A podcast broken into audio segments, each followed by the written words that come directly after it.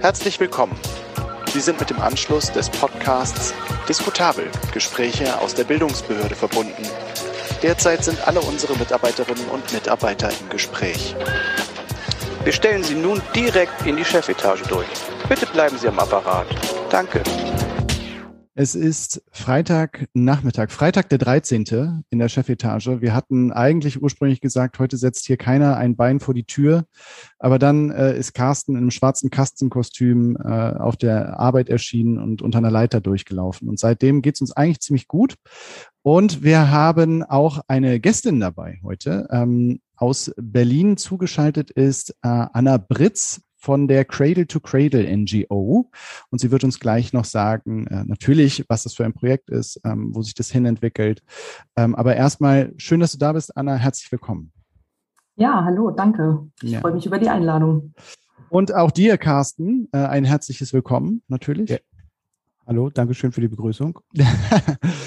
ähm, ja, wie, wie kommt es zu diesem Gespräch? Ich saß äh, in einer dieser Autofahrten äh, auf dem Weg oder hin, hin zur Arbeit, auf dem Weg zur Arbeit oder auf dem Weg weg von der Arbeit und habe WDR 5 gehört. Und ich glaube nicht, dass ich dich im Radio gehört habe, Anna, aber äh, eine deiner Kolleginnen, vielleicht Sophie, ich weiß es nicht. Also Nora Sophie Griefan, ja. Ja, die mhm. Vorständin eures äh, Unternehmens. Genau. Äh, genau. Ähm, und ich fand es total spannend, weil in dem Interview ging es tatsächlich äh, darum, nicht sozusagen beschreibend bei der Tatsache zu bleiben, dass wir was tun müssen, sondern äh, ihr habt äh, sehr konkrete Handlungsschritte ähm, im Umgang auch mit äh, der Klimakrise und ähm, dem ganzen Themenbereich, der so in diesem ganzen äh, ökologischen, äh, in der öko ökologischen Debatte eine Rolle spielt. Und ich fand das super spannend. Ähm, und dann habe ich euch eine E-Mail geschrieben.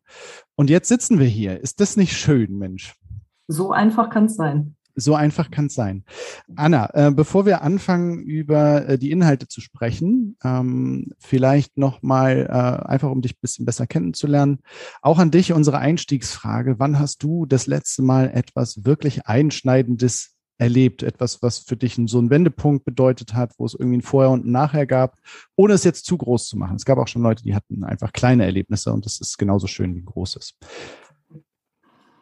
Also als letztes so weiß ich tatsächlich jetzt nicht genau, außer natürlich sowas wie Pandemieerfahrungen und sowas, was wir alle noch nicht hatten. Aber also kann ich auch ein bisschen weiter zurückgehen? Auf jeden Fall. Leben? Mittelalter, alles gut. Oh, wenn ich das miterlebt hätte, das wäre bestimmt einschneidend gewesen. Ähm, also ich glaube, dass das Lernereignis oder der Lernprozess, der mein Leben am meisten geprägt hat, war, dass ich mich in der neunten Klasse dazu entschieden habe, Französisch als dritte Fremdsprache zu lernen, weshalb es gerade sehr lustig war, dass Carsten ähm, mit einem Bonjour in diese Runde kam. Ähm, das habe ich schon ja. Das ist auch einfach ein Mann. Äh, der ist ein Mann ja, von hab, Welt. Ich habe das gefühlt, als ich dich gesehen habe, Anna. Ja, das ist so richtig kosmopolitischer Vibe direkt. Ja, habe ich mich direkt zu Hause gefühlt.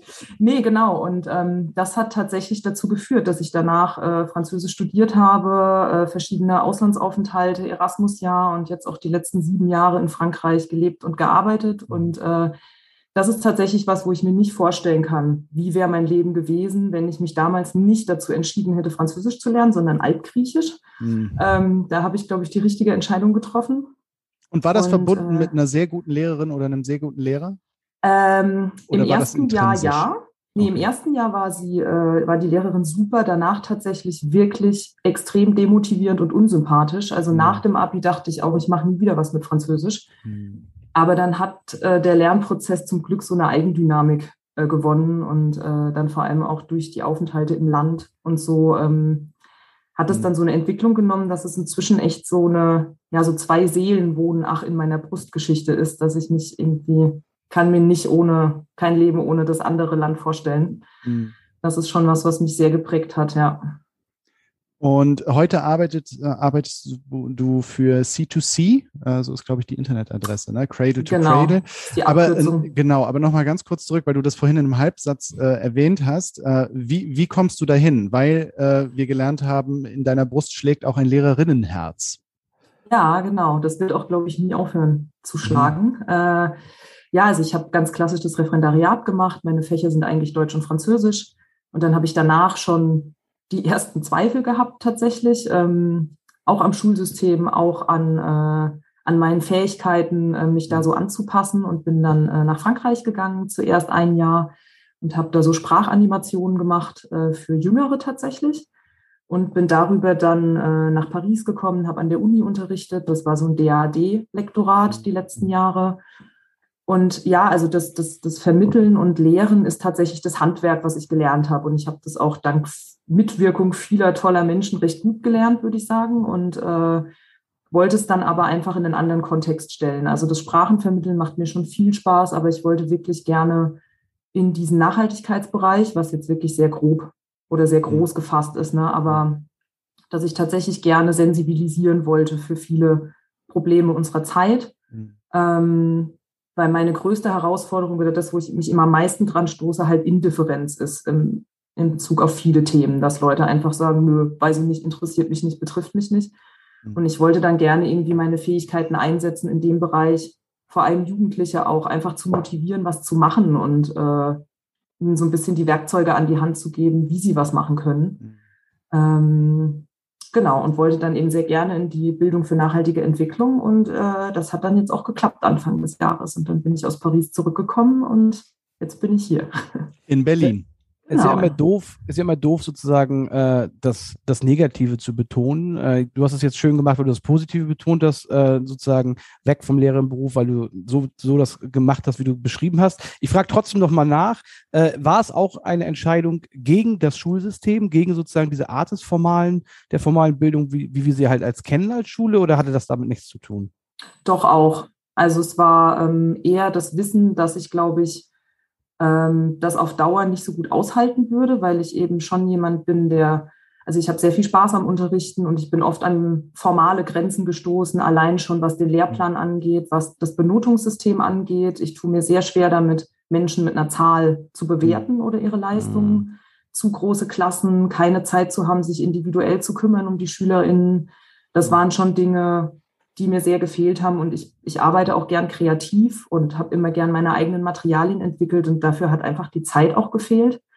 Ähm, und äh, obwohl ich in meiner Ausbildungsschule im Referendariat, das war eine sehr gute Schule, ich habe da auch unheimlich viel gelernt, aber auf längere Sicht gesehen war mir dann irgendwie klar, ähm, das ist ein System, was nicht so gut passt und äh, wo, glaube ich, meine Möglichkeiten doch auch begrenzt sind, da richtig viel zu verändern jetzt äh, auf die mhm. Schnelle und es vielleicht dann eher im außerschulischen Bereich mhm. äh, auf Umwegen quasi äh, dann einzukommen auch, ja. Ich frage deswegen, weil das mittlerweile zum Running Gag hier äh, in, in, in dieser Podcast-Serie, weil äh, du gehörst äh, jetzt zum erlauchten Kreis von vielen verschiedenen Perspektiven, äh, die genau im, im Kern das Gleiche sagen. Äh, ich frage deswegen immer wieder nach, irgendwie, alle sagen, äh, es ist eigentlich ein Scheißsystem, irgendwie aus verschiedensten Perspektiven irgendwie, aber wir kriegen es halt nicht geändert. Das würde jetzt eine andere Diskussion starten, aber mir ist es halt sofort aufgefallen, dass sozusagen auch bei dir sozusagen das, obwohl du gar gar nicht richtig gelandet bist im System, schon so rechtzeitig die Reißleine gezogen hast, dass du gesagt hast, okay, ähm, das ist alles schön und nett, aber nichts für mich halt und dann den Mut hast, woanders lang zu gehen und sozusagen diesen Lehrerberuf im formalen System hinter dir zu lassen irgendwie. Ähm, aber gut, das war nur eine Nachfrage. Äh, ja, das ist nochmal ein großes Fass, ne? Aber ja, also auch mit unserem Bildungsansatz bei der NGO ähm, oder auch in unserem Netzwerk arbeiten wir tatsächlich auch mit vielen Initiativen zusammen, die auch versuchen, eine andere Form der Bildung zu ermöglichen. Also zum Beispiel mit dem Friday, den ihr bestimmt auch kennt. Äh, das ist so ein, so ein Lehrformat, wo die Schüler in vier Tage die Woche Zeit haben, an einem eigenen Projekt zu arbeiten, was sie sich mhm. selbst gewählt haben. Und das ist Unterrichtszeit, das zählt nicht als eine AG.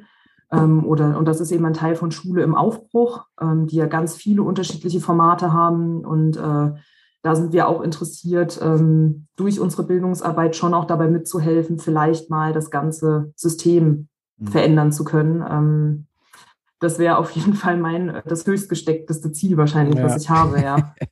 ja, aber das äh, höre ich äh, schon auch sehr bei dir raus und dann kommen wir auch zu deiner NGO, für die du jetzt tätig bist, ähm, dass, dass es dir schon auch um den Impact ging. Also ähm, das ja, also Systeme, die so an Grenzen stoßen. Wir sind ja auch immer wieder mit dieser Frage konfrontiert, ähm, ist das, was wir tun, das ist sicherlich gut und inhaltlich wichtig, ähm, aber wie viel, ähm, wie viel Wirkung zeigt das tatsächlich in die, in die Gesellschaft rein? Und äh, da sehen wir uns auch immer nach, nach noch mehr. Ähm, und deswegen fragen wir dich jetzt eben auch nach deinem noch mehr. Also kommt, äh, was tut C2C, äh, dass es dich als der Mensch, der du bist, überzeugt hast, äh, dort einzusteigen oder dich dort zu bewerben und dann anzufangen mit der Bildungsarbeit?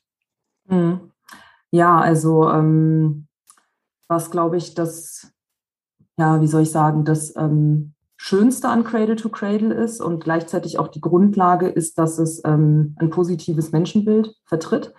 Wie du ja vorhin auch schon gesagt hast, Carsten, wir, also wir konzentrieren oder wir versuchen uns nicht zu sehr oder ausschließlich auf das Negative und den Ist-Zustand zu konzentrieren, weil es ja natürlich so ist, dass wir uns berechtigt als Schädlinge wahrnehmen auf der Welt und für viele Probleme verantwortlich sind. Und ich glaube aber auch gerade für viele junge Menschen kann das halt echt sehr überfordernd wirken. Und ähm, deshalb versuchen wir eher ein positives Menschenbild zu vertreten, indem wir sagen, na ja, wir Menschen sind eigentlich intelligent, wir sind kreativ, ähm, wir können durchaus andere Lösungswege finden, wenn wir uns dafür entscheiden. Also es, es zwingt uns niemand zu Dummheit und es zwingt uns auch niemand dazu, uns falsch zu verhalten oder alles so weiterzumachen, wie es ist, sondern wir könnten uns entscheiden, es anders zu machen. Mhm. Und das war tatsächlich auch einer der Punkte, die mich überzeugt haben, oder was heißt überzeugt, aber mit denen ich, die ich einen sehr schönen Ansatz fand, weil ich glaube, gerade in, in der Arbeit mit Jugendlichen oder mit jungen Menschen ist es ganz wichtig, einfach so eine Grundhoffnung noch zu vermitteln und dafür aber auch konkrete Lösungsansätze zu bieten. Nicht nur zu sagen, na ja, wir machen das jetzt alles so ein bisschen anders, sondern wirklich auch zu sagen, wie man das machen kann. Und ja, ich glaube, so unser Leitspruch lässt sich zusammenfassen äh, als weniger schlecht ist halt nicht gut. Und ähm, wir können natürlich alle immer einen kleineren Fußabdruck hinterlassen und versuchen, alles ein bisschen weniger schlecht zu machen, wenn uns die Klimaneutralität halt reicht mhm. und wir im besten Falle dann auf Null, also wir wären dann eine Null. ähm, aber könnten wir nicht auch eigentlich besser als Null sein und könnten wir nicht eher versuchen, einen möglichst großen positiven Fußabdruck zu hinterlassen, indem wir einfach mal andere Wege gehen und umdenken und auch Dinge umgestalten. Mhm. Jetzt hast du gesagt, Cradle to Cradle ist ein Konzept. Ähm, Cradle to Cradle, Wiege zu Wiege, also ein, ein, ein Kreislauf. Magst du mal äh, kurz sagen, was, wofür dieses Konzept eigentlich steht? Mhm. Ja, also das ist ein umfassendes ökologisches Konzept. Ähm, was ähm, zu, sich aus zwei Teilen zusammensetzt. Zum einen ist es eben das, was wir die Denkschule nennen. Das ist dieses positive Menschenbild, was ich gerade erklärt habe. Und zum anderen gibt es aber auch dann eine, praktischen, eine praktische Umsetzung sozusagen. Und das nennen wir das Designkonzept. Und ähm, bei Cradle to Cradle geht es tatsächlich darum, ähm, kontinuierliche Material- und Rohstoffkreisläufe zu schaffen in unserer Art des Wirtschaftens und auch des Produzierens. Denn momentan verläuft unsere Wirtschaftsweise linear. Ähm, das ist mhm. diese Take-Make-Waste-Struktur. Ne? Wir nehmen was, wir machen was draus, wir nutzen es und dann landet es im Müll. Und in den meisten Fällen wird es verbrannt. Und aus dieser Linie einen Kreis zu machen, das ist im Prinzip das, was Cradle to Cradle erreichen möchte. Also, dass wir Rohstoffe, die wir schon mal gefördert haben und die sehr wertvoll sind, wie zum Beispiel Erdöl in jeder Plastiktüte, dass die in Kreisläufe übergehen und somit auch ähm, erhalten bleiben. Und Cradle to Cradle heißt es, weil äh, wir eben fordern, dass Produkte schon vor der Herstellung, nämlich beim Design, für ein spezielles Nutzungsszenario gedacht werden. Das heißt, wenn ich etwas herstelle, von dem irgendwas in die Umwelt gelangen kann, also zum Beispiel ein Reifenabrieb oder mhm. Mikrofasern oder was von der Seife, dann muss das im biologischen Kreislauf mhm. äh, funktionieren. Es muss biologisch abbaubar sein. Es darf keine Schäden, kein Mikroplastik, kein mhm. Feinstaub entstehen. Wenn es ein Material ist, was keinen Abrieb hat, sagen wir mal ein Metall oder ein Fenster, dann sollte das in einen technischen Kreislauf übergehen und ohne Wertverlust eben wiederverarbeitet werden. Ähm, mhm. Genau. Also, also das, das, Glas erneut genutzt und das Holz äh, recycelt und weiter benutzt.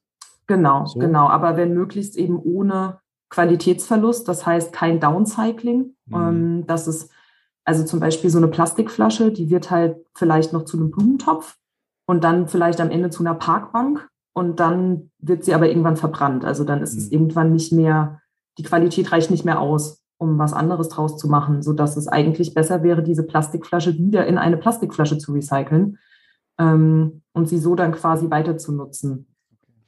Das weil, ist halt der Ansatz. Ja, ich, ich wollte gerade noch, äh, meinen Exkurs frage ich gleich, wenn ich irgendwie einen, einen glücklichen Moment finde, aber dann bleibe ich nochmal bei dem Gedanken. Und zwar jetzt wirklich, weil ich es nicht weiß, ähm, das, was du gerade beschreibst, ist das grundsätzlich, ähm, ich, ich sage jetzt mal bewusst, überspannend über alle Produktpaletten. Sind wir sozusagen als Menschheit technisch schon in der Lage, das zu tun und es scheitert nur daran, dass wir es nicht tun? In vielen Bereichen ja, nicht in allen Bereichen. Also es gibt zum Beispiel schon viele Cradle-to-Cradle-Produkte im Bereich Textil. Mhm. Sag mal, ähm, äh, darfst du sagen, welche Firmen die gerade herstellen? Also wir sind ja so Bewusstwerdung. ob ich das sagen darf. doch, doch. Hier ist, das ist ein Bewusstwerdungspodcast. Wir sind auf jeden Fall äh, erpicht darauf, äh, unsere Zuhörerinnen mit neuen Handlungsoptionen zu versehen. Und wer sich in Zukunft irgendwie guten Kram kaufen will, der auch gut fürs Gewissen ist, ähm, sag doch mal. Also zum Beispiel C&A war einer der ersten äh, Hersteller, die haben verschiedene Textilien, also auf jeden Fall ein T-Shirt und auch ein Jeansstoff, äh, der mhm. Cradle to Cradle ist. Ähm, es gibt Kalida, das ist so eine Wäschemarke. Ähm, Aber äh, darf ich kurz dazwischen C und A nicht äh, produziert nicht vollständig als komplettes nee, nee, Unternehmen. Einzelne, ja, okay, einzelne, einzelne Produkte. Produkte. Genau. Mhm. Ja. Ähm, das Ziel wäre dann natürlich, dass diese Produktpalette erweitert wird äh, mit Zeit mhm. zu Zeit. Dann gibt es zum Beispiel Ocean Safe, die machen Bettwäsche. Mhm. Ähm, ja, also da gibt es noch mehr Beispiele. Da, das kann man auch im Internet dann nochmal nachschauen. Mhm. Also im Textilbereich gibt es einiges. Ähm, es gibt zum Beispiel auch eine Druckerei Googler. Ähm, da gibt es Kosmos mhm. Kinderbücher. Die sind zum Beispiel auch ganz gesund und auf äh, kreislauffähigen Materialien gedruckt. Das kann ein Kind sogar in den Mund nehmen, ohne dass was passiert. Mhm. Ähm, da gibt es zum Beispiel auch schon Beispiele. Ähm, es gibt auch einige Beispiele im Bereich Plastik, also zum Beispiel hier meine Trinkflasche, äh, die habt ihr vielleicht auch schon mal gesehen. Ja. Das sind diese Dopperflaschen, genau. Mhm. Die sind halt auch aus 100% recyceltem Plastik. Und äh, man kann diese, also das Modulare ist auch immer wichtig, ne, dass mhm. man das trennen kann zum Recyceln, was man ja bei einem Tetrapack zum Beispiel einfach nicht kann. Mhm. Ähm, das ist zum Beispiel ähm, ein ganz gutes Produkt. Und es gibt viele im Baubereich und im Innenausstattungsbereich. Das heißt, also ich habe ähm, letztens bin ich wieder äh, in, in, so eine in so eine Anti-Plasti-Doku reingeseppt irgendwie am Wochenende. Das heißt, diese diese diese Grundaussage, Plastik ist ganz furchtbar, stimmt dann gar nicht so 100 Prozent, weil wenn ich dieses Plastik zwar einmal produziert habe und dann in so ein Cradle-to-Cradle-Format gieße, äh, was praktisch aus einem XY-Produkt nachher vielleicht äh, zu so einer Flasche wird, dann ist Plastik nicht mehr so doof. Nee, genau. Also diese Aussage würden wir auch nicht teilen. Plastik an sich ist schlecht. Das mhm. bezieht sich tatsächlich auf viele Materialien. Wir würden auch nicht sagen, CO2 ist schlecht, sondern äh, es sind einfach Dinge, die am falschen Ort sind und die an den falschen Ort zurückkehren. Mhm. Ähm, aber was zum Beispiel diese Zero Waste, diesen Gedanken angeht, da sagen wir zum Beispiel auch, wir werden in Zukunft nicht komplett auf Verpackungen verzichten können. Es wird immer Bereiche geben in der Pharmazie oder in der Logistik, wo wir irgendwelche Arten von Verpackungen brauchen. Mhm. Und wir müssen jetzt halt intelligente Lösungen schaffen, die aber nicht zu mehr Umweltverschmutzung oder zu mehr Ressourcenverbrauch führen. Und da gibt es durchaus schon Möglichkeiten. Und ähm, was du vorhin noch gefragt hast, die Grenzen, also was es tatsächlich wenig gibt und wo es auch wirklich schwierig ist, ist eben Technik, Technik und Informatik weil das so komplexe Geräte sind mit so vielen einzelnen Bestandteilen. Also was dem dann am nächsten kommt, sind halt Shift-Phones oder Fair-Phones, mhm. wo zumindest die Lieferkette transparent ist und wo man Teile austauschen kann, ohne dass man sie wegschmeißen muss. Also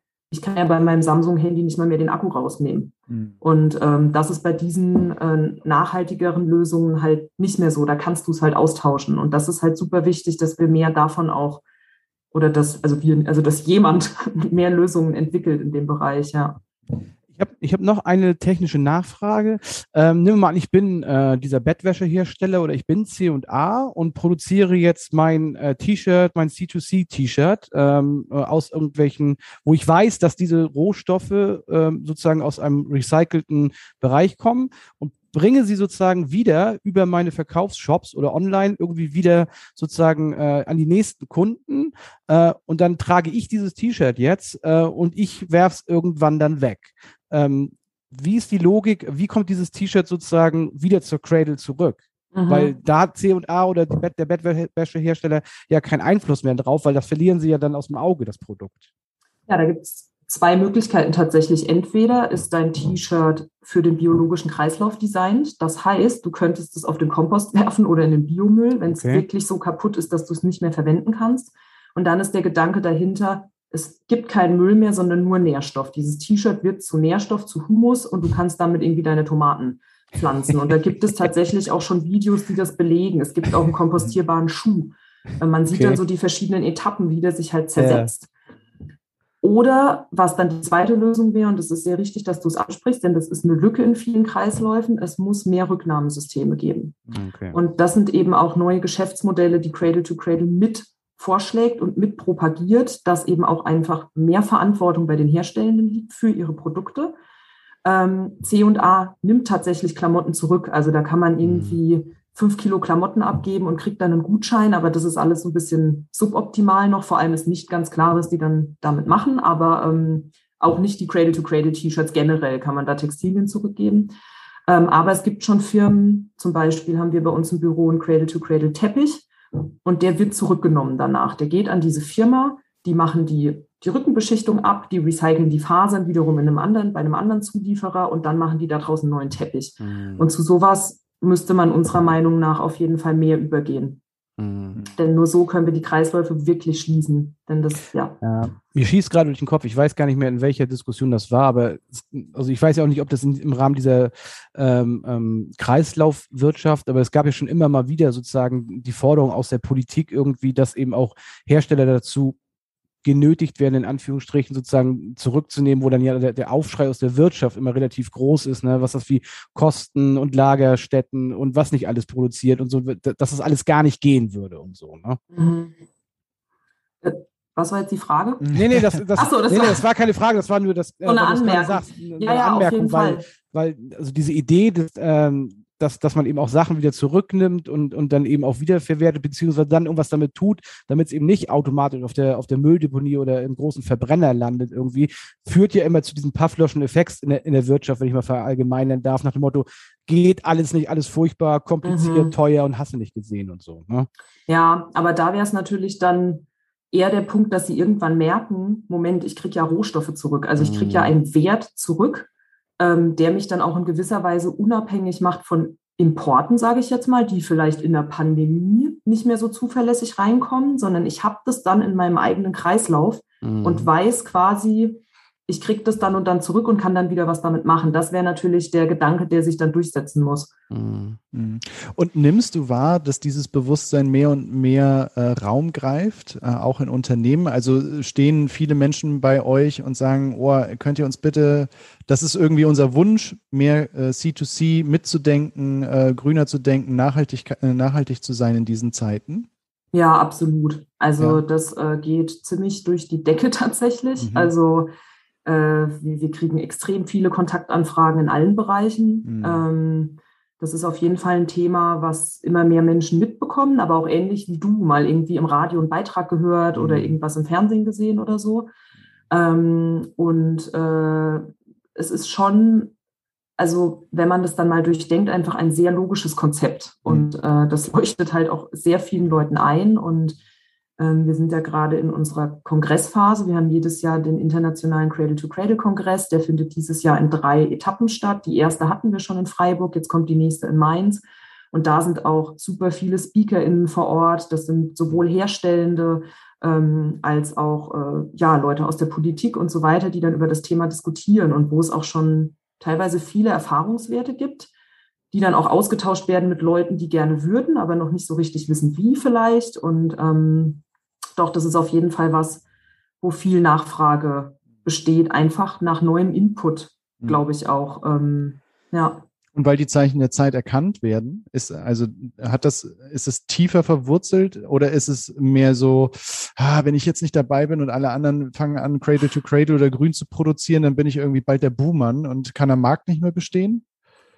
Das kann ich dir so genau nicht sagen, mhm. denn ich bin ja in meinem safen Bildungsspace. Ja, ich habe okay. ja weniger zu tun tatsächlich mit den großen Tieren aus der Wirtschaft, aber ich mhm. denke, es ist beides. Mhm. Also momentan ist es auch sicherlich noch ein, ähm, ein Vorteil, wenn du, äh, wenn du eben nachhaltig produzierst oder nach mhm. Cradle to Cradle und so weiter. Aber ich äh, würde jetzt auch gerne unterstellen, dass es da auch darum geht, die Zeichen der Zeit zu lesen und mhm. äh, auch dann die eigenen Unternehmen, das sind ja auch, auch oft mittelständische Unternehmen oder Familienunternehmen, irgendwie zukunftsfähiger aufzustellen. Ähm, ich denke, da spielt eben beides mit rein. Mhm.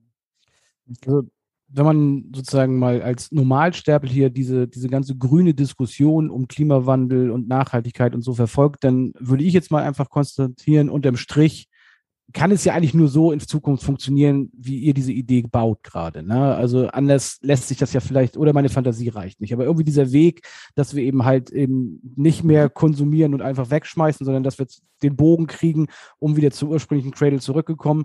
Diese Idee ist irgendwie ihr weiß nicht, der ist ja fast logisch irgendwie. Ne? Äh, und wenn das so ist, ähm, weißt du das sozusagen von der Marktlage? Seid ihr tatsächlich Monopolist, weil ihr sozusagen mit dieser, äh, mit dieser Idee äh, allein auf dem Markt seid, was ich mir fast gar nicht vorstellen kann, weil es eigentlich ganz am Ende ist ja sehr, sehr, simpel, diese Idee eigentlich. Ne? Dass man sie nachher in die Realität umsetzt, ist, das ist wahrscheinlich die größere Hürde. Aber diese Idee gibt es sozusagen neben C2C noch, keine Ahnung, 23 andere Player in Deutschland, die praktisch genau das Gleiche verfolgen, weil, also als mir als Laie in diesem Thema wird mir sofort der, der grüne Punkt irgendwie einfallen, äh, der ja versucht, irgendwie nach meiner Kenntnis irgendwie so diese Flaschen irgendwie wieder zu. Mhm. Nicht ganz. Ja, doch, doch, doch. Das ist äh, sicherlich der Grundgedanke auch beim grünen Punkt. Aber ähm, ist, und, und solche Dinge gibt es natürlich wie auch der blaue Engel oder mhm. also da gibt es schon noch andere Player, wie du sie jetzt nennst, die im ähnlichen Bereich tätig sind. Es gibt ja auch ganz viele Leute, die im Bereich Kreislaufwirtschaft oder Circular Economy arbeiten. Ähm, das auf jeden Fall, äh, was, was Cradle to Cradle davon abhebt, ist dann natürlich zum einen dieses Zertifikat also mhm. was ja nach fünf sehr strengen Kriterien auf verschiedenen Leveln dann die Produkte zertifiziert. Ähm, und die funktionieren. Das tut halt, ihr auch. Ihr, ihr nee, seid. Nee, nee das, nee, das macht okay. dieses Institut, ähm, das Product Innovations Institute in San Francisco. Mhm. Da kannst du dich dann wirklich als Firma hinwenden und mit denen gemeinsam diesen Prozess gestalten. Wir bei der NGO machen im Prinzip wirklich nur die Bildungsarbeit im mhm. Zusammenhang mit diesem Konzept. Ähm, Genau, und, und dieses, dieses Zertifikat funktioniert dann halt anders als ein Ökotext-Zertifikat oder ein ähm, blauer Engel oder wie auch immer oder ein grüner Punkt. Ähm, genau, aber Cradle to Cradle ist insofern, hebt es sich ab, weil es wirklich die strengste Form der Circular Economy ist. Also weil nach Cradle to Cradle eben auch von Anfang an das geplant werden muss. Nicht, wir haben jetzt was und dann denken wir uns am Ende, was machen wir denn jetzt damit? Sondern es ist von Anfang an eben schon kreislauffähig designt und auch nur mit gesunden Materialien, also nur mit mhm. geprüften, äh, unschädlichen Materialien, sodass wir halt irgendwann mal in eine Welt kommen, in der wir gar keine schädlichen Stoffe mehr im Meer haben oder in der Luft. Und hast du so äh, große Projekte, die, die, die ihr gerade betreut oder begleitet. Ähm, ich glaube, wir haben im Vorgespräch über eine Schule gesprochen oder über Innenarchitektur und Innenausbau, dass das äh, Bereiche sind, die sich für Cradle to Cradle total anbieten. Also äh, gibt es da gerade was aus der Praxis, was du berichten kannst? Ähm, also tatsächlich, was diese großen Projekte angeht, da sind wir jetzt auch nicht so wirklich Teil mit dem Bildungsreferat. Also unsere mhm. eigene Bildungsarbeit ist gerade unser ganz großes Projekt natürlich. Mhm. Wie kriegen wir das eben an die Leute ran, das Thema? Mhm. Ähm, aber wie vorhin schon gesagt, also vor allem in diesem Bereich kommunale Entwicklung tut sich eben sehr viel. Dieses äh, Netzwerk wird ausgebaut, zum Beispiel mit dieser Modellregion Straubenhardt. Das ist auf mhm. jeden Fall eines der großen Projekte. Ähm, und ähm, in Hamburg wird ja zum Beispiel auch gerade dieses Moringa-Wohnhaus ähm, gebaut. Das wird auch ein Wohnhaus komplett nach Cradle to Cradle im Hamburger Hafen. Mhm. Ähm, das sind solche Dinge auf jeden Fall. Das sind so sehr große Projekte, ähm, die mir da jetzt einfallen. Und ähm, ja. Und, und bedeutet das, dass ihr zum Beispiel, also ich bin gerade äh, umgezogen und wir haben äh, ein, ein Haus übernommen, das äh, eben sehr, sehr nachhaltig und ökologisch gebaut worden ist und dann äh, musste der Ofen neu verputzt werden und ein paar Wände und da kommt halt auch nur Lehmputz dran. Ähm, mhm. Ist das dann was, äh, was automatisch beim Cradle-to-Cradle-Gedanken mitgedacht wird, also ökologische Baustoffe? Ja, auf jeden ja. Fall. Also okay. das, äh, das klingt in meinen Ohren schon mal super, denn damit kannst du ja eigentlich überhaupt keinen Umweltschaden anrichten, selbst wenn du das irgendwann wieder rausnimmst. Mhm. Das kann man ähm, sogar wiederverwenden. Man kann das von den Wänden kratzen und zu neuen Wänden verbauen. Genau.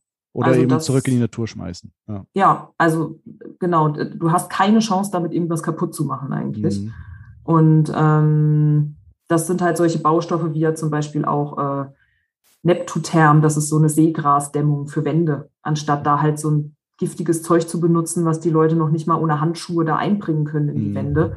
ähm, nutzt du halt dieses Seegras, was ähnliche Eigenschaften hat und mhm. aus der Natur kommt und dort eingesammelt wird und äh, auch wenn du es irgendwann wegschmeißt, tatsächlich wieder verrotten würde zu neuem Nährstoff. Mhm. Aber es bedeutet, also da muss ich nochmal nachfragen, ähm, zielt ihr darauf ab oder arbeitet ihr darauf hin, sozusagen wirklich mit solchen Stoffen, wie du sie gerade beschrieben hast, ähm, zu arbeiten? Weil also die Plastikflasche, die jetzt bei dir gerade auf dem Tisch steht, die, das ist ja in der Tendenz böses Plastik, aber ist ja gutes Plastik, weil sie jetzt eine Flasche ist, ne? Mhm. Und nicht im Meer landet irgendwie. Also äh, macht C2C sozusagen, ergibt mir das, gibt mir das auch die Möglichkeit, mit einem tendenziell äh, schlechten oder bösen konnotierten Rohstoff tatsächlich dann doch was zu machen, weil ich auch sozusagen das Schlechte im Kreislauf halte? Oder will man eher dazu, äh, dass man diesen Kreislauf tatsächlich ökologisch reinbekommt? Ja, also grundsätzlich, wie gesagt, würden wir nicht von schlechten Stoffen reden, sondern von schlechten Nutzungsszenarien mhm. oder dass sie irgendwie falsch genutzt werden. Ähm, das ist manchmal, finde ich, auch verwirrend bei Cradle to Cradle, dass man dann sofort denkt, ähm, ja, das muss jetzt biologisch abbaubar sein. Die einzig mhm. guten Produkte sind biologisch abbaubare Produkte. Und wir machen zum Beispiel in unseren Workshops manchmal auch, geben wir die Aufgabe, ähm, designt doch jetzt mal ein eigenes Cradle-to-Cradle-Produkt. Und interessanterweise entscheiden sich die meisten Leute für eins im biologischen Kreislauf, weil das bei uns schon so mhm. festgesetzt ist. Mhm. Wenn dann was zu Kompost wird, dann ist das ja natürlich gut. Aber es gibt ja, wie gesagt, auch noch den technischen Kreislauf, ähm, mhm. der aber wohlgemerkt unter Voraussetzung, dass die nur mit erneuerbaren Energien betrieben werden. Das ist ganz mhm. wichtig bei uns. Auch sonst funktioniert das natürlich nicht, wenn du technisch recycelst und dafür halt ja, Atomstrom brauchst. Oder Kohle, was äh, genau. Mhm. Ähm, und dementsprechend ähm, ist das äh, genauso sinnvoll, dass du eben sowas wie Metall oder etwas, was halt auf keinen Fall verrottet in der Natur, wieder dem geeigneten Kreislauf und dem geeigneten Recycling zuführst.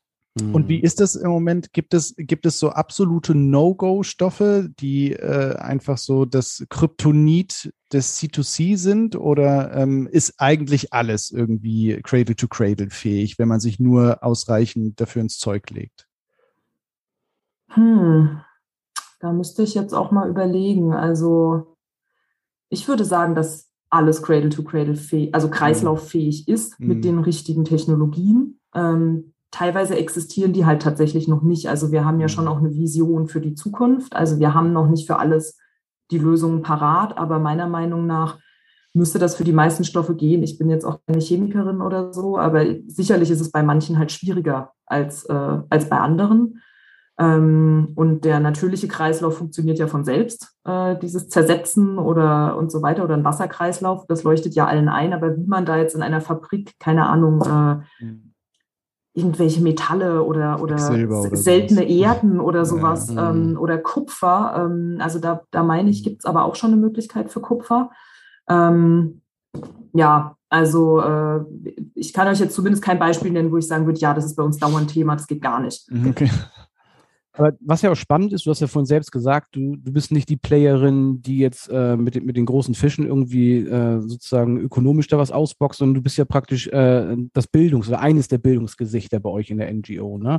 Und äh, wir sind ja, wir sind ja auch aus dem Bildungsbereich, deswegen würde ich gerade immer hast du so ein Beispiel schon genannt im Sinne von, ihr, ihr macht im Workshop so einen Designprozess irgendwie, macht doch, äh, entwickelt doch mal was Cradle-to-Cradle-mäßiges irgendwie. Vielleicht kannst du uns da nochmal vielleicht mit ein, zwei Beispielen irgendwie so ein bisschen äh, hin, hinter die, hinter die Vorhänge der Bühne nehmen. So, was macht denn sozusagen jetzt die Bildungsarbeit tatsächlich von, von C2C aus? Ja, also wie gesagt, das oberste Ziel ist tatsächlich ähm, Verständnis für dieses Konzept zu schaffen in der breiten Bevölkerung, dass man wirklich die Sinnhaftigkeit von Kreisläufen erkennt und gleichzeitig äh, funktioniert es aber nur durch eine Sensibilisierung für die Probleme, die wir haben, damit überhaupt mal das Verständnis entsteht, warum muss ich das denn ändern oder warum sollten wir das ändern. Ähm, und das sind ja natürlich Themen wie ähm, Ressourcenverschwendung, Umweltverschmutzung und der Klimawandel, der mit allem irgendwie zusammenhängt. Mhm. Und ähm, Teil unserer Bildungsarbeit sind jetzt vor allem sehr viele Bildungsmaterialien, die wir in den letzten Monaten erstellt haben, die wir zum Herbst dann auch zum Download zur Verfügung stellen. Die richten sich vor allem an Schulen. Mhm. Ähm, die man auch als so Art Bausteine zusammensetzen kann, je nachdem, wie viel Zeit man hat ähm, und wo es zum einen darum geht, die Hintergründe zu erklären, warum müssen wir handeln und aber auch ähm, eben schon das Cradle-to-Cradle-Konzept zu erklären. Und dann später können das auch, äh, es sind geplant dazu noch wirklich speziellere Themen anzusprechen, wie den Kohlenstoffkreislauf oder den Bereich Textil, was ja bei Jugendlichen auf jeden Fall auch äh, sehr wichtig ist. Ähm, ja, und zusätzlich machen wir aber auch, äh, wie gesagt, Workshops, normalerweise auch mit Personen in Kontakt. Jetzt die letzten waren eben mhm. online. Mhm. Ähm, die sind oft verbunden mit einer Besichtigung von unserem Lab, wie wir das nennen, also das C2C Lab in Berlin. Das ist ja eine Ostberliner Plattenbaueinheit, die ähm, ja so eigentlich, soweit ich weiß, als einziges äh, Beispiel weltweit nach Cradle-to-Cradle-Kriterien saniert wurde. Und ah, okay. das macht es halt total erlebbar und anfassbar, weil da halt wirklich von der Wandfarbe über den Teppich bis zu den Bürostühlen ist halt alles Cradle to Cradle. Ja, ich gucke mir das gerade an bei euch auf der Webseite. Es gibt so ein paar Szenarien, wo ihr mit Bildschirmen sprecht und wahrscheinlich Workshops gebt gerade. Genau. Das heißt, da ist, äh, und ich sehe im Hintergrund ganz viel Grün ähm, in, in, riesigen äh, Kästen und dann auf dem Boden, also ein Holzboden nehme ich an, das ist kein mhm. Klicklaminat. Das, äh, ja, das sind ganz viele verschiedene ähm, Bodenformen. Also mhm. teilweise sind es schon auch Laminate, teilweise haben wir auch einen mhm. Boden aus äh, recycelten äh, Windschutzscheibenfolien äh, mhm. oder halt diesen speziellen Teppich, von dem ich vorhin schon gesprochen habe, alles Mögliche, genau. Und das Grüne, was du siehst, sind unsere Pflanzenwände, mhm. die halt auch fürs Raumklima gut sind. Mhm. Genau, und also ich kam ja in der Pandemie auf die Stelle ähm, mhm. und da hat es schon angefangen, dass äh, wir eine große digitale Produktion auch aufgebaut haben und dementsprechend konnten wir solche Lab-Führungen machen online, also mit ganzen mhm. Studierendengruppen, die halt im Zoom waren. Bei uns finden aber auch regelmäßig die sogenannten Lab Talks statt, wo dann ähm, unser Vorstand, unsere Vorständin Interviews führen, auch mit PolitikerInnen oder mit anderen Menschen aus, aus ja, Cradle-to-Cradle relevanten Gebieten, äh, was wir dann alles online streamen. Wir haben ja auch einen YouTube-Kanal, wo man sich das alles noch anschauen kann. Ähm, das heißt, ja, momentan haben wir da so ein hybrides Konzept entwickelt und meistens bestehen dann eben diese Begegnungen aus einer Führung durch uns, unser Lab und überhaupt mal ein Erklären von Cradle to Cradle. Mhm. Und das Ziel ist aber wirklich immer ins Handeln zu kommen. Also, dass die Teilnehmenden danach ein bisschen verstanden haben, was sind denn so Designkriterien für ein Produkt mhm. und dann irgendwas nehmen, was sie dabei haben. Das kann ihre Trinkflasche sein oder ihr Schuh und sich zu überlegen, was könnte denn davon in die Umwelt gelangen? Ist es dann schädlich oder nicht? Mhm. Könnte man das irgendwie anders machen und dann einfach mal so ihre eigenen Ideen sprudeln zu lassen. Ähm, ja, das sind so Dinge, auf die wir uns sehr konzentrieren.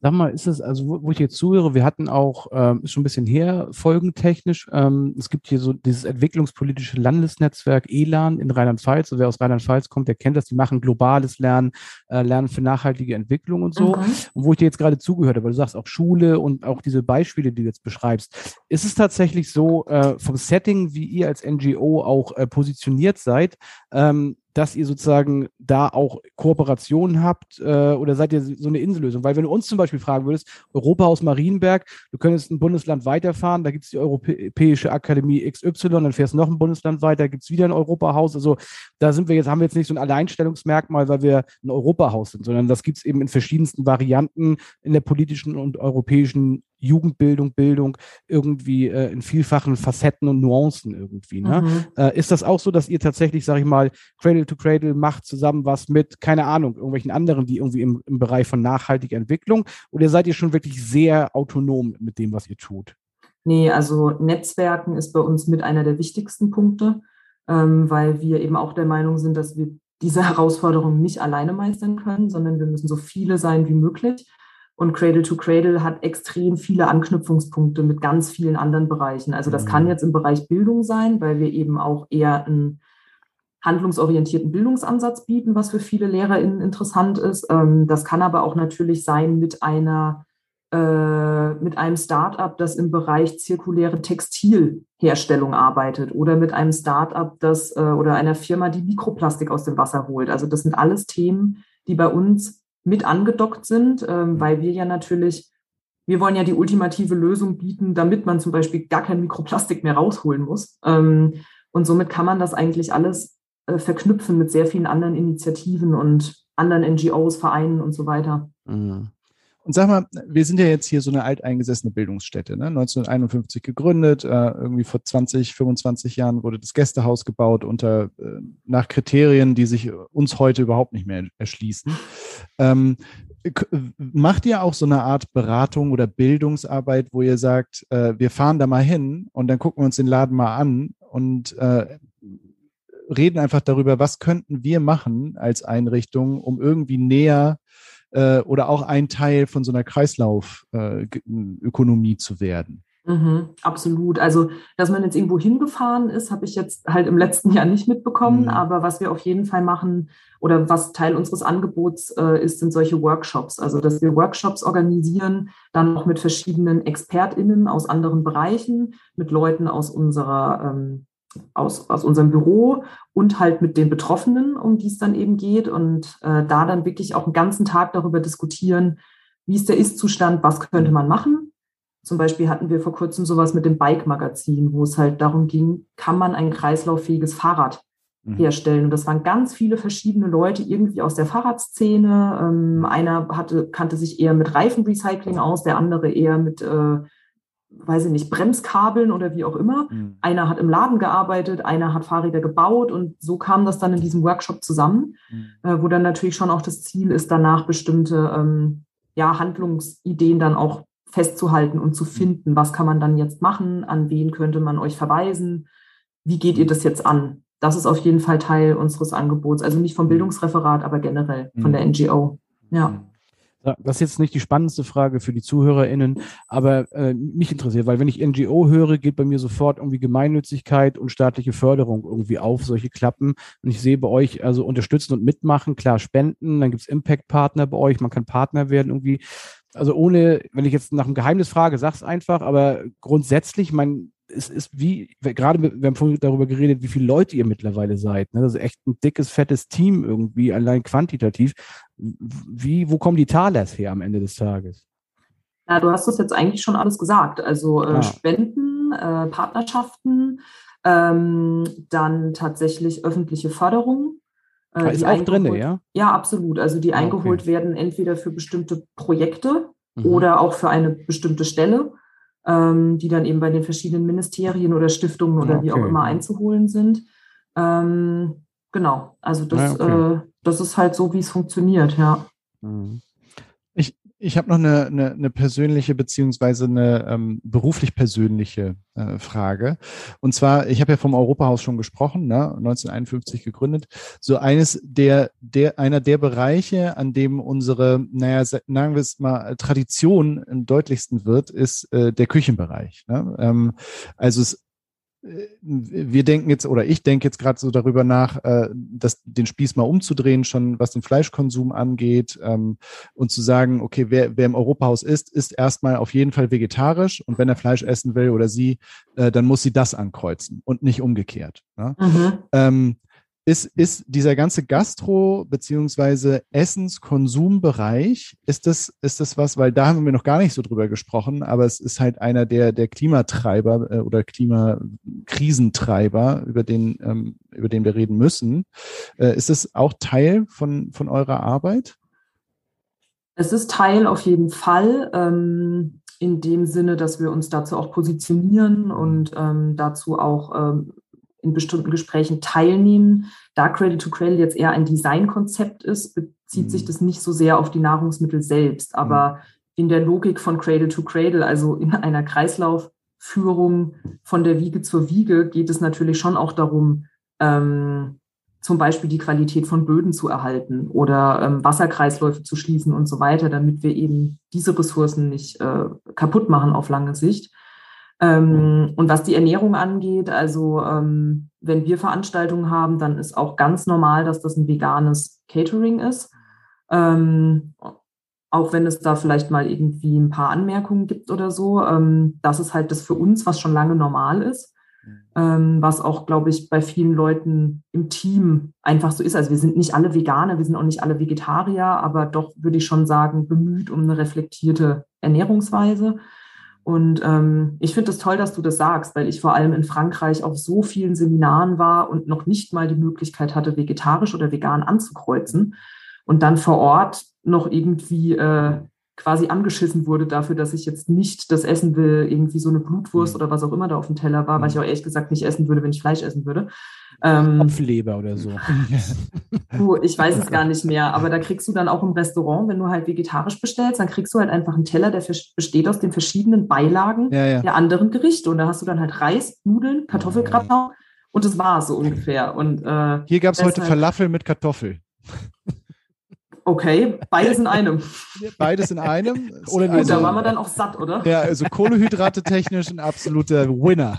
Also gegen Kohlehydrate haben wir auf jeden Fall nichts. Ja. Äh, nee, genau. Also ich glaube, das gehört eher zu so einer generellen Mentalität dazu. Das, ähm, das ist auch, wäre natürlich schön, wenn immer mehr Leute einfach von sich aus überzeugt auch davon sind, dass es äh, irgendwie ähm, was ist, worauf man auch ab und zu mal verzichten kann. Ähm, aber das ist jetzt kein Hauptthema bei Cradle to Cradle, aber gehört ins Gesamtbild natürlich mit rein. Ja, es ist auch ein Gesamtkonzept. Ne? Also ihr, ihr, steht ja für was und genauso frage ich mich auch eigentlich, für was, für was stehen wir als Europahaus? Also wir machen irgendwie äh, Projekte zu Europa und Klima und so und dann geht man da unten in die Küche und kriegt halt irgendwie, wenn man will, zwei Schnitzel serviert. Und das, äh, mhm. äh, das passt halt irgendwie, äh, das passt einfach nicht mehr zusammen. Und ich äh, ja. Und ja, aber das ist, das ist immer so ein bisschen auch dieser, dieser Vorwurf, der in allen Diskussionen dann auch, äh, weiß ich nicht, an zum Beispiel Luisa Neubauer oder so gerichtet wird. Ne? Äh, aber du fliegst durch die Welt oder, oder Greta Thunberg, auch du benutzt das Flugzeug, um auf irgendeine Konferenz zu kommen. Ähm, und das bringt mich dann zu der Frage tatsächlich an dich persönlich. Ähm, ist, ohne dass, dass es wertend ist oder ne, dass man sagt, okay, fuck, ja, ich trage jetzt irgendwie eine Jeans, die ist nicht Cradle to Cradle und bin trotzdem irgendwie ein netter, guter Mensch und versuche das Gute für den Planeten zu tun. Äh, wie Cradle to Cradle ist denn dein Leben so? Mm, also tatsächlich bin ich auch der Meinung, dass du momentan in der Welt, in der wir leben, nicht alles richtig machen kannst, auch wenn mhm. du gerne möchtest. Und wir können uns nicht alle in allen Bereichen einschränken und wir können das auch anderen Menschen nicht vorschreiben. Wir können es vor allem auch anderen Menschen in anderen Teilen der Welt nicht vorschreiben. Ähm, aber ähm, was man, also sicherlich habe ich auch äh, Klamotten und so weiter, die nicht Cradle to Cradle sind, weil es auch einfach noch nicht so mhm. viele Produkte gibt. Es gibt nicht alles, was du haben willst in dieser mhm. perfekten Lösung sozusagen. Ähm, aber es gibt einfach kleine Dinge, auf die jeder von uns achten kann und die auch trotzdem erschwinglich sind, wie zum Beispiel dann die richtigen Putzmittel zu verwenden oder Seifen oder Geschirrspülmittel, die halt einen direkten Einfluss auf die Umwelt haben können. Ähm, ich bin zum Beispiel eher jemand, ich kaufe so gut wie keine neuen Klamotten, sondern Secondhand. Natürlich kann man dann sagen, ja, okay, da sind ja aber noch irgendwelche Farben drin, die jetzt nicht Cradle to Cradle sind und die sind auch schon seit 40 Jahren drin. Ähm, mhm. Aber für mich ist das eine andere Form dann mhm. der, der, der nach, des nachhaltigen Konsums. Das sind halt solche Dinge. Ähm, und natürlich sowas wie, ich habe halt kein Auto, ich fahre halt nur mit dem Fahrrad. Das sind halt Dinge, die können auch nicht alle machen. Das mhm. kommt auch auf meine Situation jetzt an. Ich lebe mitten in Berlin, mhm. ähm, in der WG und habe halt mein Fahrrad und habe einen kurzen Arbeitsweg und so weiter. Äh, deshalb würde ich eher sagen, ja, Cradle to Cradle ist für mich ein bisschen sowas wie, wir sagen das auch oft, das wie so durch so eine Brille, durch die man durchgucken kann und die man sich eben aufsetzen kann, um ähm, vielleicht zu sehen, wo es noch hakt, einfach an einzelnen Produkten, die man im Alltag so verwendet. Mhm. Also ich meine, ich frage mich jedes Mal, wenn ich das Tetrapack in der Hand habe, in welchen Müll gehört das denn wirklich? Und ich weiß, es gehört in den gelben Sack, aber ich weiß halt auch, es wird dann am Ende vermutlich verbrannt, weil es aus drei oder vier verschiedenen Materialien besteht. Und dann denke ich mir wieder, hm, das müsste eigentlich anders gemacht werden. Und auch wenn man jetzt nicht jedes Produkt, was man hat, schon nach Cradle to Cradle äh, gekauft hat oder das nicht so produziert wurde, glaube ich, allein das mehr aufmerksam zu sein für die Dinge und das aber auch vielleicht mal einzufordern. Zum Beispiel habe ich letztens irgendwas gesehen hier in Berlin, total gehypt. Äh, die machen so Coffee-to-go-Becher aus Kaffee. Ne? Geile Idee, klar, mhm. geht natürlich mega. Das ist irgendwie so ein Kaffeegranulat. Ja, ja. Und dann habe ich die ganze Seite durchgeguckt, weil eine Freundin von mir das unbedingt haben wollte, um rauszufinden, was ist denn da noch drin? Da muss doch irgendein Bindemittel drin sein oder das mhm. muss doch irgendwie halten. Und dann steht halt nur aus nachwachsenden Rohstoffen. Und ich mir denke, mh, hm, ja, okay, aber wenn es jetzt Bambus ist mhm. oder keine Ahnung was, wo kommt der denn her und wie recycle ich das dann danach? Und ähm, in dem Fall also mir war es dann egal, aber ich habe zu ihr gesagt, bevor du das kaufst, schreib die an. Also wenn du sowas kaufen willst und haben willst, schreib die an und fordert diese Transparenz ein mhm. und frag mal, was da eigentlich noch für ein Zeug drin ist und wie sie das recyceln wollen im Nachhinein. Und sowas kann man, glaube ich, auch immer mehr machen, so in seinem eigenen Leben. Einfach Antworten einfordern und Transparenz und nicht, mhm. also ich glaube, das, das Wichtigste für mich auch in der Bildungsarbeit ist wirklich den Leuten klarzumachen, ihr müsst es nicht so hinnehmen, nur weil es schon immer so war es gibt Lösungen und ihr könnt auch die Antworten auf diese Fragen einfordern. Und ich glaube, mit dieser Cradle-to-Cradle-Brille, die hilft einem dabei, mhm. ähm, da so ein bisschen drauf zu kommen, was man denn mhm. so fragen könnte. Ja, es ist eine gute Fragestellung. Ne? Also ist das, mhm. was, was gelangt, ich, also ich für mich nehme das auf jeden Fall aus diesem Gespräch jetzt schon mit, so äh, zu fragen, was gelangt zurück in die Umwelt, in welcher Form gelangt es zurück, ist einfach nochmal ein guter Reflexionsprozess, der mhm. dahinter steckt. Ja. Total, ja. Auch, auch wenn wir schon so ein bisschen auf der Zielgeraden sind, rein zeitmäßig, äh, habe ich mir trotzdem meinen Exkurs gemerkt, äh, den ich äh, doch noch gerne fragen würde, auch wenn das vielleicht ein bisschen groß ist, aber äh, vielleicht als, als, als Einstieg, also Ansem und ich, dadurch, dass wir Europahaus Marienberg sind, wir machen halt politische europäische Bildung, haben natürlich immer diese ganzen politischen Themen hier und wir kommen immer wieder mal so im, im Büro, Kaffeegespräch irgendwie so auf diese Frage, wie kann denn so ein Trump eigentlich so sein, wie er ist irgendwie? Ne? Wie kann Orban so eine Politik machen? Wie können die Polen jetzt gerade so eine Politik machen? Also was ist, geht da sozusagen in Menschen vor, dass sie das tun, was sie tun. Und ich, ich frage das deswegen, weil du vorhin eben sagtest, dieses positive Menschenbild. Ähm, und ich frage mal nach euren äh, Kaffeegesprächen. Also treibt euch das auch um, sozusagen, wenn ihr euch jetzt die Welt anguckt, dann ist es ja nicht so, wie sich C2C das wünscht eigentlich, ne? sondern wir Menschen verhalten uns gerade so, wie wir uns verhalten und im, im Zweifelsfall ist das ja ein bisschen Dreckschweinmäßig irgendwie. Ne? Und äh, also führt ihr diese Gespräche, diese Gedanken sozusagen warum ist es eigentlich so? Also die Lösung ist klar, das ist Bildung und das ist das, was ihr äh, vorhabt, aber ich, mich würde mal die andere Seite interessieren. Also seid ihr da auch sozusagen so ein bisschen verzweifelt wie wir nach dem Motto, ja, es gibt eigentlich gar keine richtige Antwort, warum, warum ist der Mensch dann am Ende? Auch wenn ich an das Gute glaube, aber mhm. äh, er tut ja gerade was anderes auf diesem Planeten irgendwie.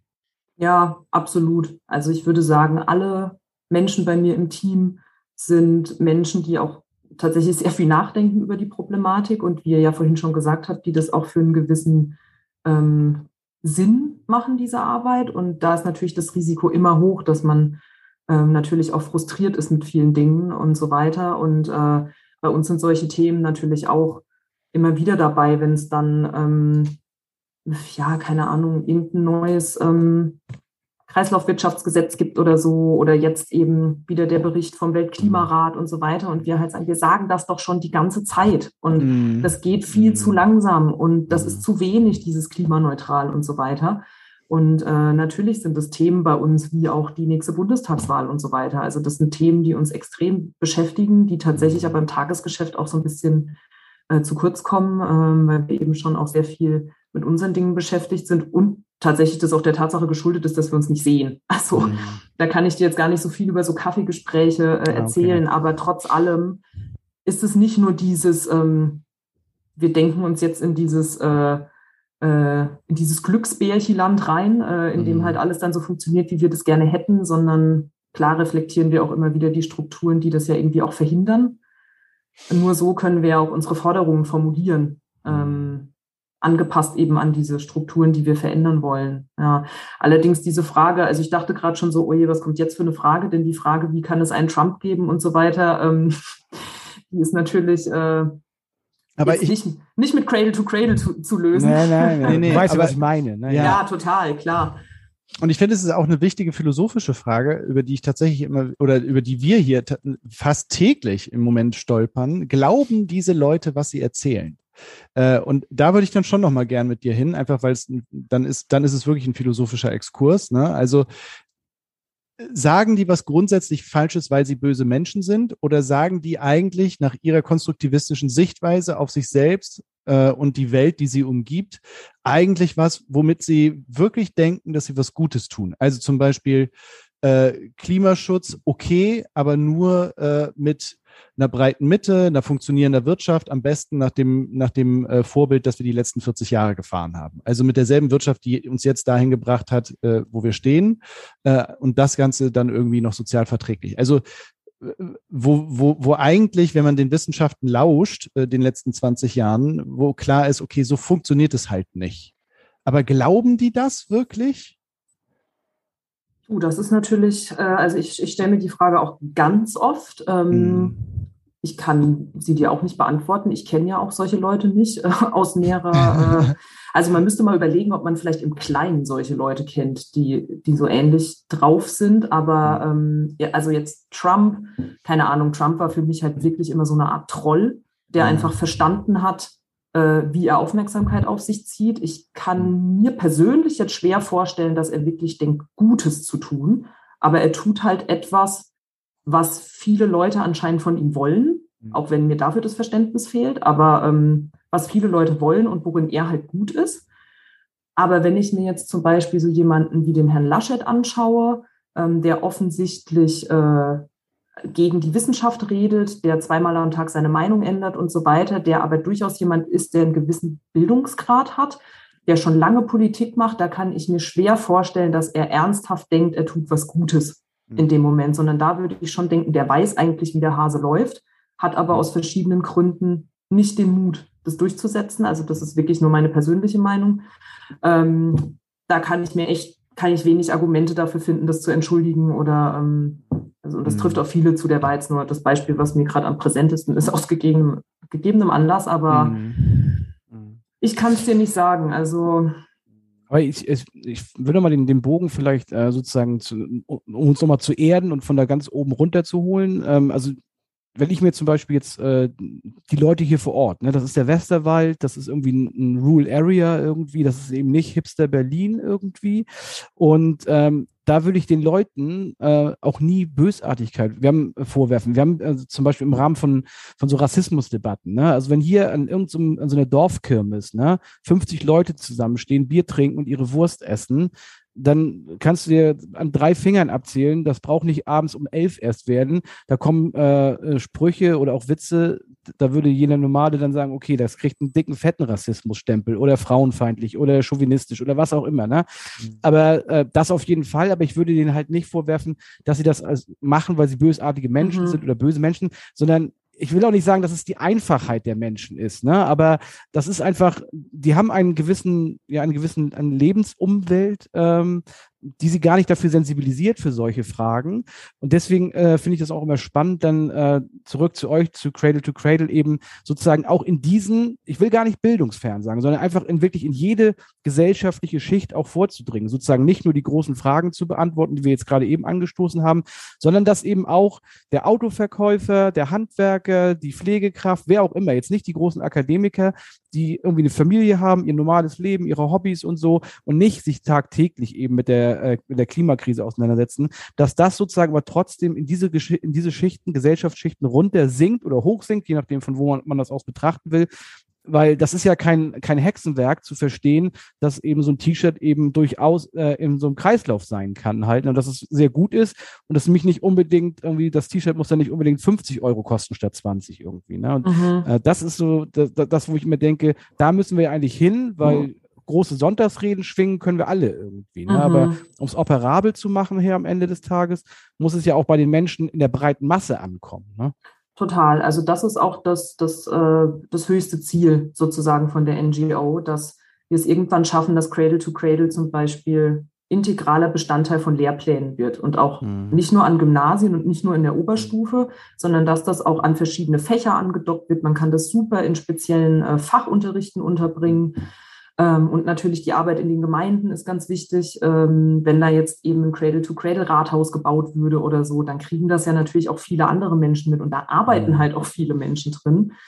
Ähm, und das ist auf jeden Fall ein Ansatz, den wir verfolgen und wir würden auch wirklich gerne in der Bildungsarbeit ja, vielleicht einen Leitfaden erstellen, wie können Schulen Teil von so Bildungslandschaften sein? Also wie können die dann mit Unternehmen vor Ort oder der Gemeinde oder irgendwelchen Einrichtungen zusammenarbeiten, alles mit einem Cradle-to-Cradle-Hintergrund. Mhm. Das ist wirklich, dass wir wirklich auch ins Handeln kommen und da dann auch wirklich, ja, alle Kinder und Jugendlichen irgendwie mit beteiligt sein können. Und äh, das kenne ich halt auch aus meinen aus meinen alten Jobs, dass ich da eben wirklich mit allen möglichen Zielgruppen zu tun hatte. Und wenn man ein Thema hat, was irgendwie begeistern kann und logisch ist, dann kriegt man das auch eigentlich ran an die Person, wenn man das gut vermitteln möchte oder kann. Aber wie ich vorhin schon gesagt habe, das Schwierige ist ja nicht, das Hexenwerk ist ja nicht zu verstehen, dass Kreisläufe logisch sind, sondern das Hexenwerk ist zu verstehen, warum brauchen wir Kreisläufe und warum sollte ich mich darum kümmern, mhm. was mit meinem T-Shirt passiert. Denn ich habe ja eigentlich den Eindruck, das läuft alles und ich schmeiße Sachen in den gelben Sack und dann werden die recycelt. Und das ist was, wo ich für mich auch noch nicht in allen Bereichen die richtige Lösung gefunden habe und wo mhm. noch viel Arbeit drin ist. Wie, wie finden wir eine gemeinsame Augenhöhe und einen emotionalen gemeinsamen Weg, überhaupt zu verstehen, was wir schützen und was wir verbessern sollten an dieser Erde. Ähm, das ist, glaube ich, tatsächlich das Hexenwerk. Mhm. Und, äh, und dann ja. noch mal, ja, und dann nochmal, aber auch das haben wir, glaube ich, in, in, hier in, diesen, in dieser Podcast-Reihe schon öfters thematisiert. Wenn ich mir zum Beispiel diese Pandemie jetzt angucke, ne, die ja wirklich sehr, sehr schmerzhaft auf, auf diese Welt hinuntergeprasselt ist. Und selbst da, wo die Restriktionen so unmittelbar und so schnell kamen, ne, selbst da führt das nicht dazu, dass Menschen äh, sofort reagieren und umdenken. Ne? Und, äh, und bei, de bei dem Thema, was wir hier haben, ist es sozusagen, äh, die Auswirkung ist nicht zu tun, äh, die werden ja wahrscheinlich im, im, eigenen Leben wahrscheinlich schon irgendwann, je nachdem wie jung die Menschen sind, doch irgendwann. Äh, aber wenn ich das nicht tue, dann tut es mir nicht morgen weh und nicht heute weh und wahrscheinlich auch nicht in einem Jahr weh irgendwie. Und gut, jetzt gab es mal einen heißen Sommer, so weißt du, wie ich meine. Also dann mhm. ist sozusagen diese, diese, diese direkte Betroffenheit, die ist noch mal ein Stück weiter weg. Ne? Und selbst wenn sie da wäre, äh, so wie bei der Pandemie, selbst das führt ja nicht dazu, dass äh, Menschen dann in, in Teilen umdenken. Einige schon, ne? Deswegen da stelle ich mir die Frage, wenn, wenn das stimmt, diese Analyse, ne? Wie kriege ich das dann tatsächlich hin, äh, dass es wirklich einen schnelleren Fortschritt gibt in, in diesem Mindset und diesem Mindshift hinzubekommen, dass man eben Cradle to Cradle oder was, was ich auch immer noch macht, äh, in vielen anderen äh, Zukunftsbereichen auch, wo wir uns, äh, wo wir umdenken müssen in unserem Handeln und in unserem Denken halt. Ne? Mhm. Absolut. Also ich glaube, da können wir den Weg nur irgendwie alle gemeinsam finden mhm. oder Leute, die vor allem im Bildungsbereich tätig sind, sich immer weiter austauschen, was für Ansätze man verfolgen könnte. Dass man natürlich auch versteht, ja, vor meiner eigenen Haustür passiert jetzt gerade noch nicht so viel, aber wieso sollte ich mich verantwortlich fühlen für andere Teile der Welt? Und es wird aber irgendwann auch vor meiner eigenen Haustür passieren, Siehe. beziehungsweise wenn ich jetzt in einem Hochwassergebiet lebe, passiert es momentan vor meiner eigenen Haustür. Und das irgendwie klarer zu machen, aber gleichzeitig auch absolut die Überforderung zu verhindern, vor allem bei Kindern und Jugendlichen und so eine Angst zu schüren, glaube ich, das ist halt auch super schädlich dann äh, für eine Art von Motivation, dass man nur aus einer Angst mhm. heraus arbeitet. Und ich glaube, da ist noch viel zu tun und da braucht es halt viele motivierte Menschen, die da zusammenarbeiten. Und äh, ja, also ich bin da eigentlich ähm, recht äh, energiegeladen für die Zukunft, dass man da noch einiges machen kann, ja. Ich habe letztens eine Studie ähm, in so einem Forum für Climate Psychology ähm, gelesen, äh, die mhm. als These am Ende ähm, festgehalten hat, dass unsere Bildungsbemühungen eigentlich gar nicht mehr so sehr, also gerade im Bereich äh, Klima, Umwelt, äh, Ökosysteme, sich gar nicht mehr so sehr an Jugendliche und Kinder richten sollten, sondern eigentlich an Erwachsene, weil ähm, die Jugendlichen in der Regel viel weiter sind, was das Mindset angeht, als, äh, als die Erwachsenen, die es dann letztendlich auch zu verantworten haben und eben irgendwie kommende Generationen darin ausbilden sollen. Sie, siehst du das, siehst du das in deiner Arbeit irgendwie bestätigt, diese These? Mm, also war das mit einer Studie? Belegt? Gab es da wirklich ja, eine Studie? Ja, es gab dazu eine Studie. Ich, ähm, ich kann es dir nochmal raussuchen. Das würde mich interessieren. Also klar, wenn es da eine Studie gab, dann, äh, dann haben die natürlich eine Grundlage. Ich grundsätzlich würde das nicht so sehen. Also mhm. unsere Bildungsarbeit richtet sich durchaus auch an Erwachsene. Wir sind nur momentan auf, auf Schulen konzentriert, aber eigentlich richten wir uns natürlich an alle. Und nur weil etwas in einfacherer Sprache formuliert ist, heißt das ja auch nicht, dass sich das kein Akademiker irgendwie anhören oder reinziehen ja, ja. kann. Ähm, aber also tatsächlich ähm, kenne ich das aus meiner Schul, äh, aus meiner Schulerfahrung, aber auch aus, aus dem näheren Umfeld. So Leute, die jugendliche Kinder haben und so weiter, die halt völlig indifferent sind, was die meisten Dinge angeht, wo es halt wirklich ganz viel darum geht, sich über Konsum zu definieren. Und das möchte ich Ihnen auch gar nicht, also ich war mit 14 jetzt auch noch nicht besonders, äh, also ich meine, ich, da gab es auch sowas wie Fridays for Future nicht. Also ich muss sagen, ich war selbst relativ unreflektiert wahrscheinlich in dem Alter, mhm. was so Klamotten und Kosmetik oder irgendwie sowas angeht. Das würde ich Ihnen gar nicht vorwerfen. Aber da sehe ich eben oft, dass auch der Input von zu Hause halt fehlt und äh, dass die Eltern den auch nicht haben Mhm. Und da denke ich dann, wo wir da jetzt ansetzen, ist eigentlich egal. Also ob die Kids das in der Schule mitkriegen und das mit nach Hause tragen oder ob wir bei den Eltern ansetzen und die geben das an ihre Kinder weiter, da ist mir eigentlich jeder Winkel recht sozusagen. Und ich würde schon sagen, dass wie in allen gesellschaftlich relevanten Bereichen Bildung so früh wie möglich halt der Schlüssel ist.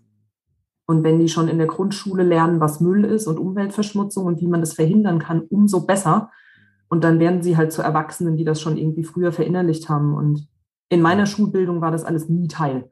Also wir haben nie über äh, Klimawandel gesprochen, vielleicht mal in Erdkunde über Rohstoffe, aber nie. Ja. Wobei doch im Erdkundebuch gab es immer dieses Buch vom Aralsee mit diesem Schiff, was da in der Mitte gestrandet Stimmt, das ist, was ich halt auch ausgetrocknet ja, ja. ist. Das ist so meine einzige Erinnerung an, okay, es gibt offensichtlich Trockenheit, aber was unsere Konsumweise damit zu tun hat, das wurde die ganze Schulzeit über nicht thematisiert. Ich habe mir das alles selbst angeeignet und das zu ändern, finde ich schon super wichtig. Und ähm, dann zusätzlich noch Erwachsene mitzunehmen, ist natürlich spannend, aber Erwachsene müssen natürlich auch immer irgendwie aus eigenen Stücken dann zu so einer Veranstaltung noch in ihrer Freizeit kommen. Und das kann man einfach nicht von jedem, jeder verlangen. Hm. Wenn SchülerInnen das direkt mitkriegen, dann umso besser. Zwei Fliegen mit einer Klappe. Also grundsätzlich alle. Alle mitnehmen, alle rein ins Boot. Äh, ja. Und dann gemeinsam lospaddeln. Und dann gemeinsam paddeln, genau. Ganz Aber jetzt so, ja. Ich will nur mal ganz, also äh, das Paddeln ähm, technisch, wenn, wenn sozusagen jetzt äh, alles langsam aber mehr, sicher durchgeimpft ist und wir irgendwie so, so äh, post pandemiemäßig unterwegs äh, sein werden. Äh, das heißt für euch dann auch wieder wirklich mit der Bildung raus und äh, mhm. in die Schulen rein, in, in, die Unternehmen zu anderen Bildungsträgern, wie auch immer. Das, das steht an dann. Also in die Schulen rein, ähm, das wäre dann das erste Mal auch. Also ah, okay. uns gibt es ja noch nicht so lange. Allerdings, was wir ja auch haben, sind ja ganz, ganz viele Aktive im deutschsprachigen mhm. Raum. Also an die 1000 Personen, die als Freiwillige sich engagieren in der NGO und die machen das schon seit Jahren äh, auf Markt, auf Märkte, auf Messen, in Schulen, in Firmen, auf Anfrage und so weiter. Also das ähm, geht jetzt auch, was ich mitbekomme, so langsam wieder los. Ähm, und bei uns wird es halt vor allem auch wieder mehr Publikum in unserem Lab sein in Berlin, okay. zu Veranstaltungen, zu Führungen und so weiter. Ich hoffe aber tatsächlich auch, dass ich selbst in Schulen oder so kann, weil mir das tatsächlich fehlt, so ein bisschen der direkte Austausch dann äh, mit den Jugendlichen, mit den Kindern. Das fände ich schon mhm. toll. Das wäre dann natürlich wahrscheinlich auf Berlin und Umgebung beschränkt. Mhm. Ähm, aber dass man da mal zu einem Tag der offenen Tür geht oder ähm, einen Stand macht oder so, ähm, das, das, das ist auf jeden Fall Teil unserer Arbeit, ja. Mhm. Da freuen wir uns auch drauf. Also das, äh, wie, wie alle wahrscheinlich, wie ihr auch, ja, ja. Äh, dass man wieder mehr Publikum hat, ja. ja. Schön. Ähm, ja, wir sind, äh, glaube ich, so langsam an, am äh, Anschlag dessen, was der geneigte Hörer, die geneigte Hörerin äh, in der Lage ist zu verkraften an Informationen. Ähm, aber nichtsdestotrotz, es gibt, es gibt natürlich unsere kleine Ausstiegstraditionsfrage nach dem Song, den du auf der Spotify-Gästinnenliste hinterlassen wirst. Ähm, danach fragen wir dich gleich noch, aber vielleicht kannst du ganz zum Schluss irgendwie es gibt ja, also bei uns gibt es das zumindest äh, immer so Leuchtturmprojekte, die gar nicht so von uns kommen müssen, sondern zu denen wir irgendwie aufschauen und sagen, boah, alter geil, die haben den Bildungsvogel so dermaßen abgeschossen. Ähm, das ist cool, das, würd, das, würden wir auch gerne mal machen. Äh, so, äh, gibt es irgendwas in deinem Bereich, was so, weiß nicht, der Stern von Bethlehem des C2C? Äh, also zu C2C gibt es ja nicht so viel anderes, aber ähm, oder ein Gebäude glaub, oder, oder keine Ahnung, oder irgendeine Initiative, wo du sagst, boah, mega geil, was die machen? Ähm, also ich glaube, mein, also jetzt im C2C-Bildungsbereich wäre mein absolutes Leuchtturmprojekt wirklich so ein ganzes Konzept für eine Cradle-to-Cradle-Schule mhm. zu schaffen. Mhm. Sowohl vom Gebäude her als auch von den Inhalten, dass es mhm. überall verankert ist, dass die Schülerinnen und Schüler selbst verantwortlich und aktiv mhm. dafür sind und in jeder Klassenstufe sich irgendwie damit befassen. Also das wäre tatsächlich so mein Traum, das irgendwann umsetzen zu können. Mhm. Ähm, und auch die LehrerInnen mit ins Boot zu nehmen und davon zu überzeugen, das muss in den Lehrplan oder wie auch immer. Also das, das fände ich wirklich toll. Mhm. Und äh, an, ja also schön, wie, wie, wie matching wir sind, weil äh, das ist letztendlich auch was, was uns hier so umtreibt. Also wir, wir haben ja, wir sind ja eine nonformale Bildungseinrichtung, aber wir haben natürlich viel mit Schule zu tun.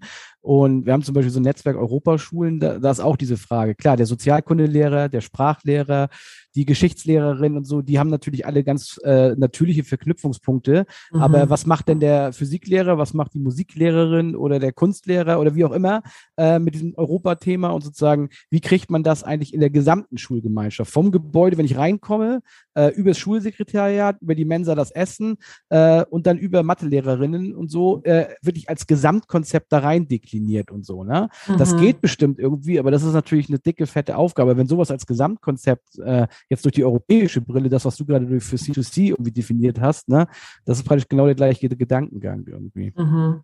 Naja, ja. oder aber so eine Projektschule. Also das fände ich auch mega geil. Irgendwie zu sagen, man hat äh, ein paar echt gute Leute aus unterschiedlichsten Bereichen und wir machen uns gemeinsam auf den Weg und gründen eine Schule und machen es halt irgendwie von Anfang an äh, so, wie wir es eigentlich haben wollen. Mhm. Ja, also das wäre unabhängig von Cradle to Cradle auch mein Traum, mhm. wirklich eine eigene Schule hochzuziehen, nach, mit meinen Werten, nach meinen mhm. Maßstäben oder denen von allen in dem Team. Mhm. Die könnte dann auch noch Cradle to Cradle sein, aber das ist schon was, wo ich seit dem Studium tatsächlich mhm. drüber nachdenke, dass, äh, dass ich das lieber machen würde, als in dem System ja. zu arbeiten. Ja.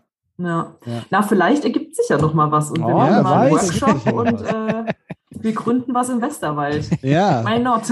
Why not?